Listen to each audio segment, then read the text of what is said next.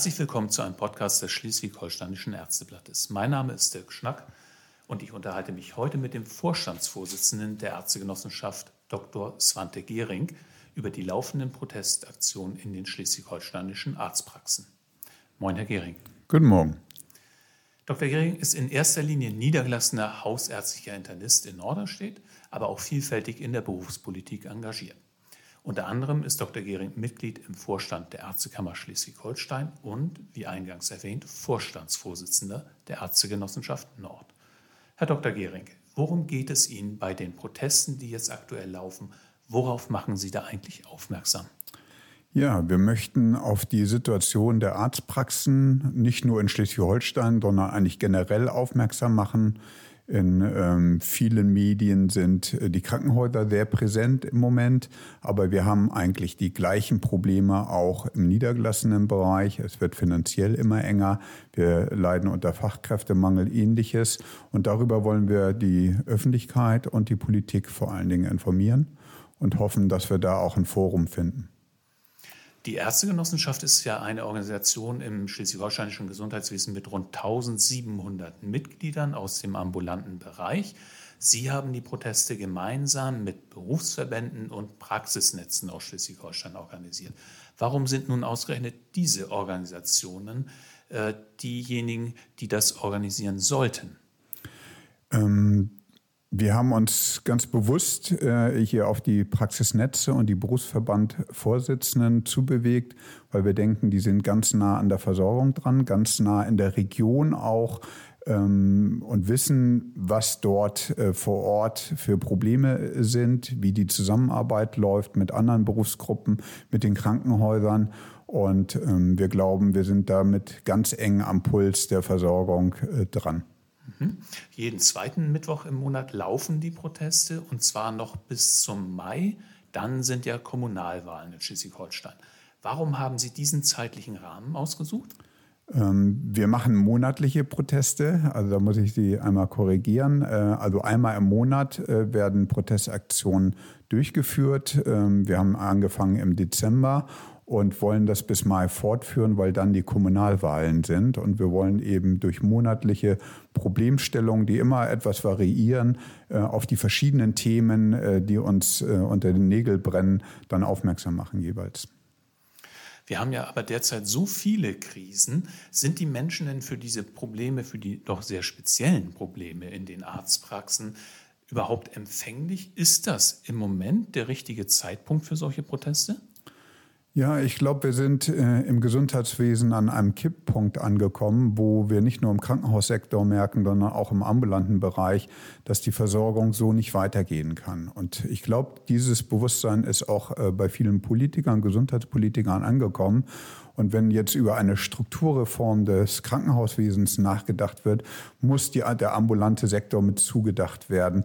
Und deswegen glauben wir schon, dass wir jetzt genau an der richtigen Stelle sind, um dieses Bewusstsein zu äh, fördern und eben auch nicht hinten runterzufallen, wenn da jetzt äh, die ersten ja, Veränderungen im Gesundheitswesen äh, angegangen werden.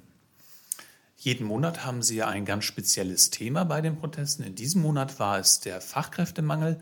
Wie haben Sie darauf aufmerksam gemacht? Also was äh, haben Sie da gemacht? Ja, wir haben ähm, durch eine medienwirksame Aktion darauf aufmerksam hier gemacht, indem wir uns als ähm, Ärzte selber vorne am Empfang hingesetzt haben und gezeigt haben, wie es aussehen würde, wenn wir unsere MFAs, medizinischen Fachangestellten, nicht mehr haben. Äh, und jedem ähm, Patienten ist dann, und äh, hier ähm, auch der Presse ist sofort klar, dass wenn der Arzt vorne am Tresen sitzt, dass er nicht gleichzeitig im Behandlungszimmer sitzen kann. Wir wollten einfach ähm, dieses Manko oder diesen ja, dieses Fehlen an äh, Fachpersonal einmal auch sichtbar machen. Das war der Grund, äh, warum wir das so äh, gestaltet haben. Ich nehme an, Sie haben das selbst auch so gemacht. Äh, wie fühlt es sich denn an, wenn man als Praxisinhaber auf einmal da vorne am Dresen sitzt? Ähm, ich war erstmal ganz schön überfordert, ähm, weil es doch ähm, viel mehr Aufgaben sind, äh, die ich mir hier, die ich zwar weiß, aber wenn ich die durchführen muss, wenn da eine lange Schlange ist, natürlich ganz anders äh, zu erledigen ist, wie ich mir das vorgestellt habe. Man hat dort eine andere Geräuschkulisse als in der, hier in deinem Zimmer und deswegen ist es ohnehin sehr anstrengend, dort vorne zu sitzen und zum Teil sich auch den Unmut der Patienten abzuholen, weil die lange warten oder weil die den Termin nicht sofort bekommen und so weiter. Also ähm, ich fand es äh, ein Erlebnis, auch mal vorne zu sitzen, ähm, um äh, darauf aufmerksam zu machen, ähm, wie eng das wird, wenn wir keine MFAs mehr haben. Nun liest man immer wieder, dass MFA der beliebteste Ausbildungsberuf für junge Frauen in Deutschland ist. Warum finden denn die Arztpraxen trotzdem keine MFA? Ja, wir haben ja auch von der Ärztekammer aus mal eine Statistik geführt, ähm, dass viele, die in der Ausbildung sind, letztendlich nicht ähm, in der Versorgung ankommen. Dropout ist relativ hoch und ähm, das war natürlich gerade in der Pandemie sicherlich der Pandemie auch geschuldet, dass das Personal insgesamt sehr gestresst war und äh, dadurch die Auszubildenden auf der Strecke geblieben sind, so etwas. Ähm, aber wir haben auch das Umgekehrte, dass äh, immer mehr MFAs auch mit einem Art äh, Burnout ausscheiden und keine Lust mehr haben, in diesem Beruf weiterzuarbeiten.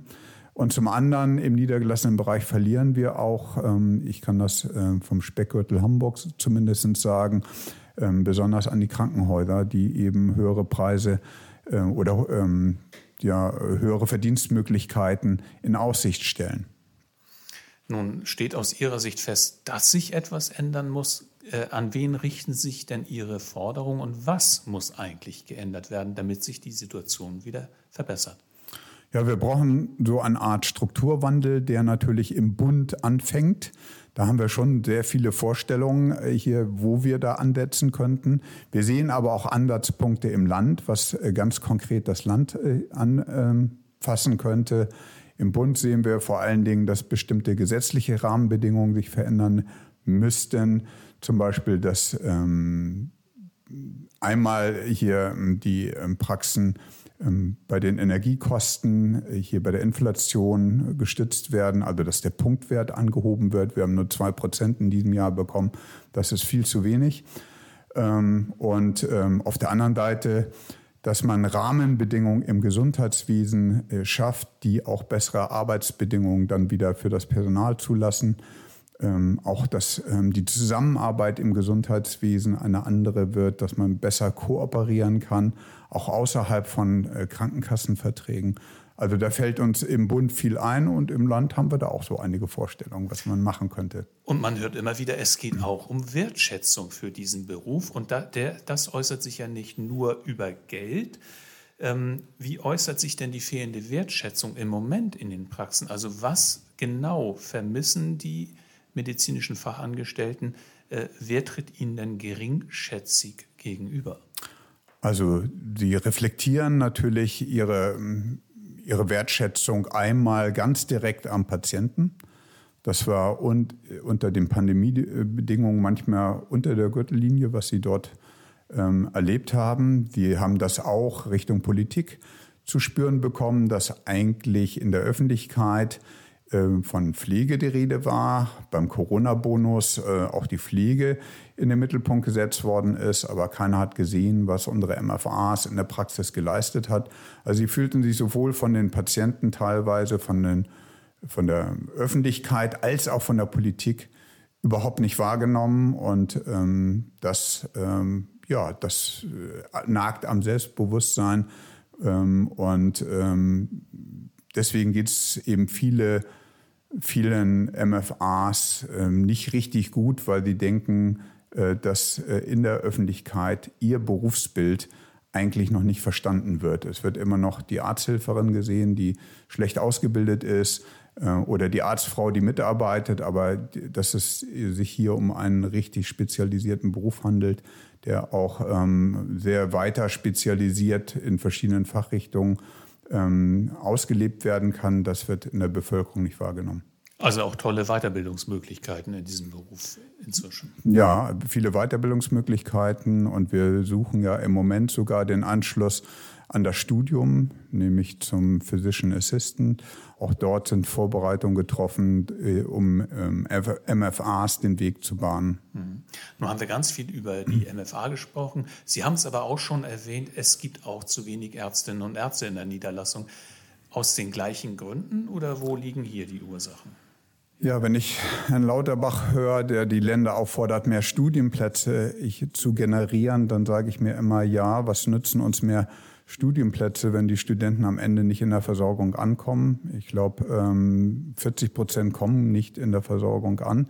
Der fertig studierten Ärzte und Ärztinnen das ist eigentlich ein Skandal, dass wir uns sowas leisten überhaupt, so eine teure Ausbildung und am Ende äh, holen wir die Studenten nicht ab äh, in das Berufsleben. Das kann eigentlich so nicht bleiben. Das sind einmal diese Gründe. Ähm, und warum ist das so? Ähm, ja, die Studenten gucken in die Praxen, die gucken auch in die Klinik rein und äh, sind mit den heutigen Arbeitsbedingungen dort meistens nicht mehr zufrieden. Das passt nicht mehr in äh, die heutige Vorstellung von Arbeit. Ähm, zu viele Überstunden, zu stressige Arbeit, ähm, Teilzeit immer noch sehr schwierig ähm, und Work-Life-Balance ist eben ganz weit oben. Und wenn das nicht äh, gelebt werden kann, sowohl stationär als ambulant, werden die in ihrem Beruf äh, zumindest in der Praxis den Rücken kehren. Gestartet sind Sie ja aber schon auch im Dezember mit den Protesten und da stand nicht die, äh, der Fachkräftemangel im Vordergrund. Worum ging es im Dezember? Ja, wir haben uns sehr geärgert über die zwei Prozent mehr, ähm, die wir bekommen haben auf unserem Punktwert. Also wir können unsere Leistung mit zwei Prozent höher vergütet äh, bekommen. Ähm, wenn man sich anschaut, dass die Personalkosten allein in den letzten drei Jahren über 12 Prozent gestiegen sind, ähm, wo die Inflationsrate im Moment steckt äh, und was die Energiekosten machen, ist das äh, ein Abschluss gewesen, der eigentlich unterirdisch ist. Und darüber waren wir stinkesauer. Und äh, deswegen äh, wollten wir einmal darauf aufmerksam machen, dass nicht nur Krankenhäuser Energie brauchen, ähm, um äh, ihre Geräte am Laufen zu halten, sondern der ambulante Sektor natürlich ganz genauso. Und wir ganz genauso von Energiekosten und ähm, Inflation getroffen werden mit höheren Mieten etc. Ähm, wie der Krankenhausbereich. Mhm. Äh, wie war denn bislang die Resonanz auf die beiden Protesttage und wie viele Praxen machen da überhaupt mit? Das ist immer ganz schwierig zu sagen. Beim nächsten Mal werden wir das äh, ähm, genauer erfassen, weil wir werden eine Fortbildung machen äh, online und äh, wir hoffen, dass die Ärzte, die protestieren mit uns, dann auch an dieser Online-Veranstaltung ähm, teilnehmen werden, damit wir auch mal eine Zahl bieten können. Wir kriegen das nur aus den Regionen äh, reflektiert. Ich zum Beispiel in meinem Zentrum, wo ich natürlich äh, für die Proteste äh, geworben habe, habe eigentlich alle Praxen ähm, mitgenommen. Und ähm, das war in der Region relativ unterschiedlich. Es gab Regionen, die haben sich äh, sehr stark beteiligt, teilweise auch in den Netzen, je nachdem, wie das kommuniziert worden ist. Und dann gab es Regionen, die haben so gut wie gar nicht teilgenommen. Einige fanden das auch doof, wie wir das gemacht haben. Und wenn wir das äh, uns so angucken, mit Energie gestartet, da waren wir schon auch in der Wahrnehmung äh, regional, sowohl in, äh, im Rundfunk als auch im Fernsehen, auch Tagespresse. Und wenn wir jetzt sehen, äh, beim Fachkräftemangel, da sind wir wirklich äh, bundesweit in die Aufmerksamkeit gekommen, in die ähm, Wochen- und äh, Tageszeitungen, ähm, waren hier im Land in allen Medien präsent. Also ja, wir haben uns gut gesteigert. Mhm. Aber haben Sie auch schon konkret mhm. etwas erreicht, außer dass alle darauf aufmerksam geworden sind? Also hat sich schon irgendetwas von Ihren Forderungen auch durchsetzen lassen? Nee, von den Forderungen hat sich noch nichts durchsetzen lassen, aber wir haben zumindest äh, hier beim Fachkräftemangel eine sehr große Resonanz ähm, vom Ministerium bekommen. Die Ministerin hat sich auf unsere Seite gestellt und hat auch äh, im Grunde Richtung Berlin äh, unsere Forderung bekräftigt. Und ähm, ich hoffe, dass ähm, das Thema Fachkräfte war ja auch in der Koalition im Land gesetzt, dass wir da möglichst bald an einen runden Tisch zusammenkommen und mal überlegen, was wir hier im Land konkret machen können. Da haben wir als Ärztegenossenschaft äh, durch unsere Erfahrung viele, viele gute Ideen und ähm, da hoffen wir, dass wir die dann auch einbringen können. Das klingt ja schon mal ganz vielversprechend. Die Politik ist ja Proteste und Demonstrationen von vielen Berufsgruppen gewohnt. Manchmal hat man das Gefühl, dass vieles einfach ausgesessen wird in der Politik und die Bedingungen dann einfach so bleiben, wie sie sind. Äh, was passiert mit der ambulanten Versorgung in Schleswig-Holstein, wenn sich jetzt tatsächlich nichts ändern würde? Ja, also ich hatte ja eingangs gesagt, wir sind an einem Kipppunkt. Kipppunkt heißt, wir haben eine neue Generation, die eher in Anstellung arbeiten äh, wird, ähm, Teilzeit, ähm, sehr pünktlich auch ähm, ihre Zeiten einhalten wird.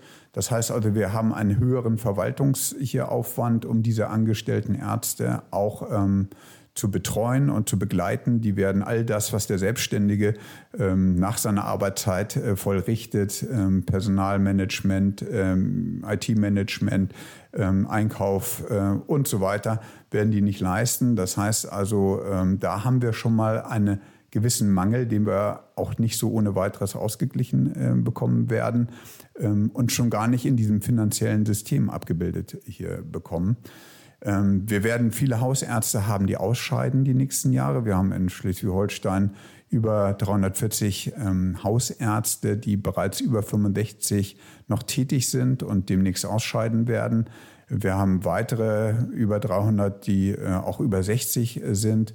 Und äh, dort eine Nachbesetzung zu schaffen, das wird eine hohe Herausforderung hier sein. Wir werden andere Modelle äh, gehen müssen. Wir müssen Zentren äh, gründen. Wir brauchen Physician Assistant in der Versorgung. Also es gibt Riesenherausforderungen, aber die Versorgung, so wie wir sie jetzt kennen, wird es in einigen Jahren nicht mehr geben, weil einfach die Ärzte nicht mehr da sind. Ähm, vielleicht auch MFAs, die vor Ort die Arbeit leisten. Also das System muss sich insgesamt komplett ändern. Die Anspruchshaltung der Bevölkerung muss sich ändern. Und ähm, wir werden ähm, die Versorgung, die wir heute kennen, in einigen Jahren nicht mehr haben. Äh, um überhaupt Versorgung aufrechtzuerhalten, brauchen wir trotzdem eine Anstrengung, die im Land, in jedem Bundesland äh, passieren muss, um regional äh, die Grundversorgung aufrechtzuerhalten. Und dazu brauchen wir die Politik an unserer Seite, dass sie mit uns plant, wie das in 10 oder in 15 Jahren aussieht.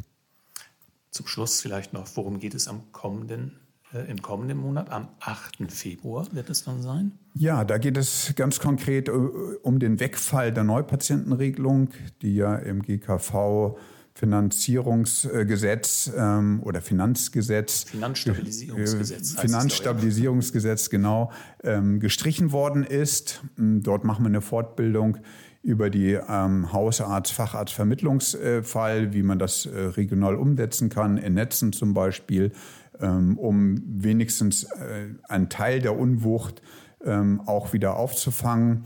Ähm, wir sind aber dennoch der Meinung, dass äh, der Wegfall der Neupatientenregelung gerade auch für Schleswig-Holstein eigentlich eine Katastrophe ist, gerade für neue Patienten einen Hausarzt zu finden und auch äh, andere Ärzte zu finden, um versorgt zu werden. Und wir können eben das auch durch Hausarzt, Facharzt, Vermittlungsfälle ähm, nicht kompensieren. Für meine Praxis würde das bedeuten, dass ich über 50 Patienten jeden Tag ähm, vermitteln müsste. Und das ist nicht sachgerecht und das äh, macht auch keinen Sinn. Das heißt also, es wird ein Teil der Versorgung ähm, oder Finanzen äh, für viele Praxen wegbrechen. Gerade im Speckgürtel ähm, von Hamburg wird das so sein. In den Touristikzentren, die Praxen werden verlieren. Ähm, und darauf wollen wir aufmerksam machen dass die Versorgung eben auch über das, was neu geschaffen worden ist, nicht besser wird, sondern eher schlechter, weil ähm, der Akutpatient gewinnt, der chronische Patient verliert durch die neue Regelung. Es ist noch mehr Bürokratie, noch mehr Zeit und ähm, Personalressourcenfresser äh, sind am Start. Und äh, über all das wollen wir informieren. Wir sind gespannt, wie es weitergeht. Wir werden das im Schleswig-Holsteinischen Ärzteblatt natürlich auch weiterhin begleiten. Vielen Dank, dass Sie heute bei uns waren, Herr Dr. Gehring. Ja, danke auch. Das war ein Podcast des Schleswig-Holsteinischen Ärzteblattes. Vielen Dank fürs Zuhören und bis zum nächsten Mal.